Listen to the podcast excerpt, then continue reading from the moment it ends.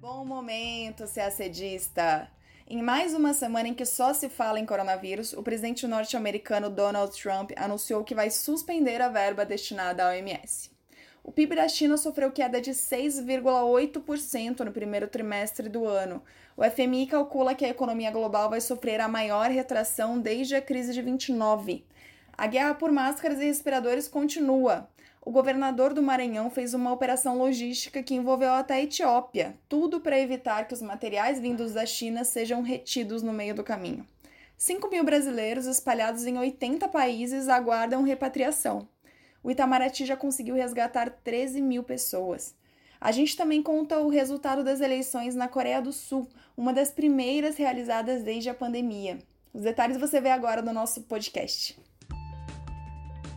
Bom, na terça-feira, dia 14, Donald Trump concretizou a ameaça feita na semana passada e anunciou que sim, vai suspender as contribuições dos Estados Unidos para a Organização Mundial da Saúde, a OMS. O país é o maior colaborador da organização, contribui com cerca de 400 milhões de dólares. Gente, isso é um quinto de todo o orçamento da OMS. É um golpe tanto, levando em consideração o grande desafio pelo qual a OMS está passando, que é o de coordenar o mundo para combater a pandemia do coronavírus. Bom, Trump já vinha se queixando da OMS há algum tempo. São muitas críticas, mas principalmente duas. A primeira é que, segundo o presidente, a agência deixou de avaliar o risco de transmissões do coronavírus. E a segunda é o fato de a OMS não ter apoiado a medida de Trump lá atrás de suspender voos entre Estados Unidos e China. A OMS contesta as acusações. Diz que um primeiro alerta foi publicado no dia 5 de janeiro e que nesse alerta já se falava do risco de transmissão entre pessoas. Também nega que esteja adotando uma postura pró-China. A OMS diz que já começou a avaliar o impacto do corte de, da contribuição norte-americana e que está em contato com outros governos em busca de apoio para continuar funcionando. Na China, onde tudo começou, já é possível ver os efeitos da pandemia no crescimento econômico. O PIB chinês teve retração de 6,8% nos três primeiros meses do ano. É a primeira queda desde que os dados trimestrais do PIB começaram a ser publicados pelo país em 1992. Em termos anuais, uma queda dessa proporção só foi registrada em 76, no fim da Revolução Cultural. Também nessa semana foi divulgado um relatório do Fundo Monetário Internacional, FMI. Segundo os cálculos, a economia global deve sofrer retração de 3% este ano. Se confirmada, é a maior desde a crise de 1929. No fim do ano passado, a projeção do Fundo para a Economia Mundial desse ano era de um crescimento de 3,4%. Então, são 6 pontos percentuais de diferença. Os países em desenvolvimento, como o Brasil, serão os mais prejudicados. Segundo a FMI, a economia brasileira sofrerá retração de 5,3% nesse ano.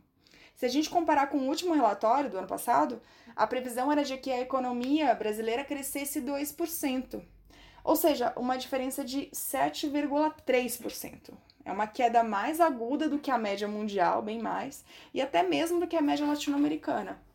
Se confirmadas as projeções do FMI, a recessão no Brasil vai ser a maior em quase 60 anos. E tem um detalhe: esses cálculos foram feitos em um cenário em que a pandemia já tenha diminuído no segundo semestre e levando em consideração que os países adotem políticas sugeridas pelo FMI. O fundo lançou um roteiro de enfrentamento à crise com duas fases: a primeira de contenção e de estabilização, e a segunda de recuperação. Segundo o FMI, as medidas de distanciamento são fundamentais nessa fase que antecede a recuperação econômica. Bom, ainda falando de Brasil, a guerra internacional por máscaras e respiradores continua. O governo do Maranhão montou uma operação complexa para trazer da China 107 respiradores e 200 mil máscaras, tudo para evitar que os produtos desviem de seu destino final. E eles têm motivos para desconfiar o governo maranhense já reservou respiradores algumas outras vezes, mas sempre foram atravessados ou pela Alemanha, ou pelos Estados Unidos, ou pelo próprio governo federal. E como é que foi que eles conseguiram driblar os atravessadores, né? Bom, com a ajuda de uma importadora maranhense, o governo negociou diretamente com uma empresa chinesa e essa empresa enviou os respiradores fazendo uma escala na Etiópia. Os equipamentos ainda passaram por São Paulo foram transferidos para um avião fretado e finalmente, na terça-feira, dia 14, eles chegaram ao Maranhão. O governo calcula que se não tivesse feito dessa forma, os respiradores demorariam três meses para chegar. Hoje, 60% dos leitos da UTI do estado estão ocupados, né? Já são mais de 600 casos de Covid no Maranhão. O governo federal também tem usado meios não muito tradicionais, viu? É, para buscar as 240 milhões de máscaras que já foram compradas na China, o governo vai contratar voos em aviões comerciais o primeiro voo deve chegar com cerca de 15 milhões de máscaras na semana que vem aqui no Brasil e deve fazer escala em Doha. Não é para casa, é a mesma lógica que o governo do Maranhão usou para a Etiópia, né? O governo quer evitar que os aviões parem em locais muito afetados pela pandemia, como os Estados Unidos ou algum país da Europa, né? Que poderia reter essa mercadoria. Esse primeiro voo vai ser da Latam e vai ser pago por doações de empresas. E aí a gente pergunta, mas por que não usar os aviões da Força Aérea Brasileira, da FAB, né? Bom, o governo ainda não descarta essa ideia, mas a avaliação por enquanto é que os aviões militares são menores e demandariam mais voos, e aí ia deixar a operação bem mais cara. E agora outra força-tarefa do Itamaraty para conseguir trazer brasileiros para cá em meio à pandemia. Mais de 13 mil pessoas foram repatriadas desde o dia 21 de março só que outras 5.500 ainda aguardam repatriação. Essas pessoas que ainda aguardam, né, elas estão espalhadas por 80 países e não conseguem voltar para o Brasil, principalmente por causa das fronteiras fechadas e dos voos cancelados. O governo disponibilizou um formulário online na página dos, do, do Ministério das Relações Exteriores para os brasileiros que precisam de ajuda para voltar. O Itamaraty conseguiu fretar vários voos comerciais, está sendo assim uma grande é, operação, né, para resgatar esses brasileiros. Já, já foram voos comerciais em países como Peru, Equador, Honduras e Portugal. Bom, para fechar o resumo da semana, a gente vai falar rapidamente das eleições parlamentares na Coreia do Sul, porque ela também tem a ver com o coronavírus.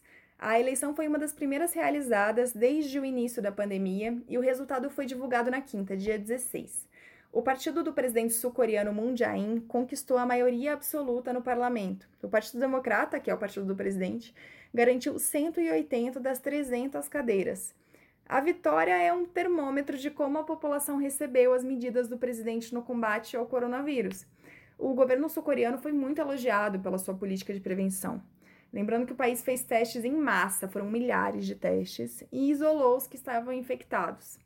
E o rigor com as medidas de prevenção continuou no dia das eleições, claro. Os 14 mil locais de votação foram desinfectados e os eleitores só podiam votar com máscaras e luvas. Eles também tinham de manter distância um dos outros. E olha que interessante, o, até os 2.800 pacientes com coronavírus puderam votar, porque foram montadas umas cabines especiais para eles. E é isso, gente. A vida vai mostrando que segue, apesar do coronavírus, e tem país que tá até fazendo eleição.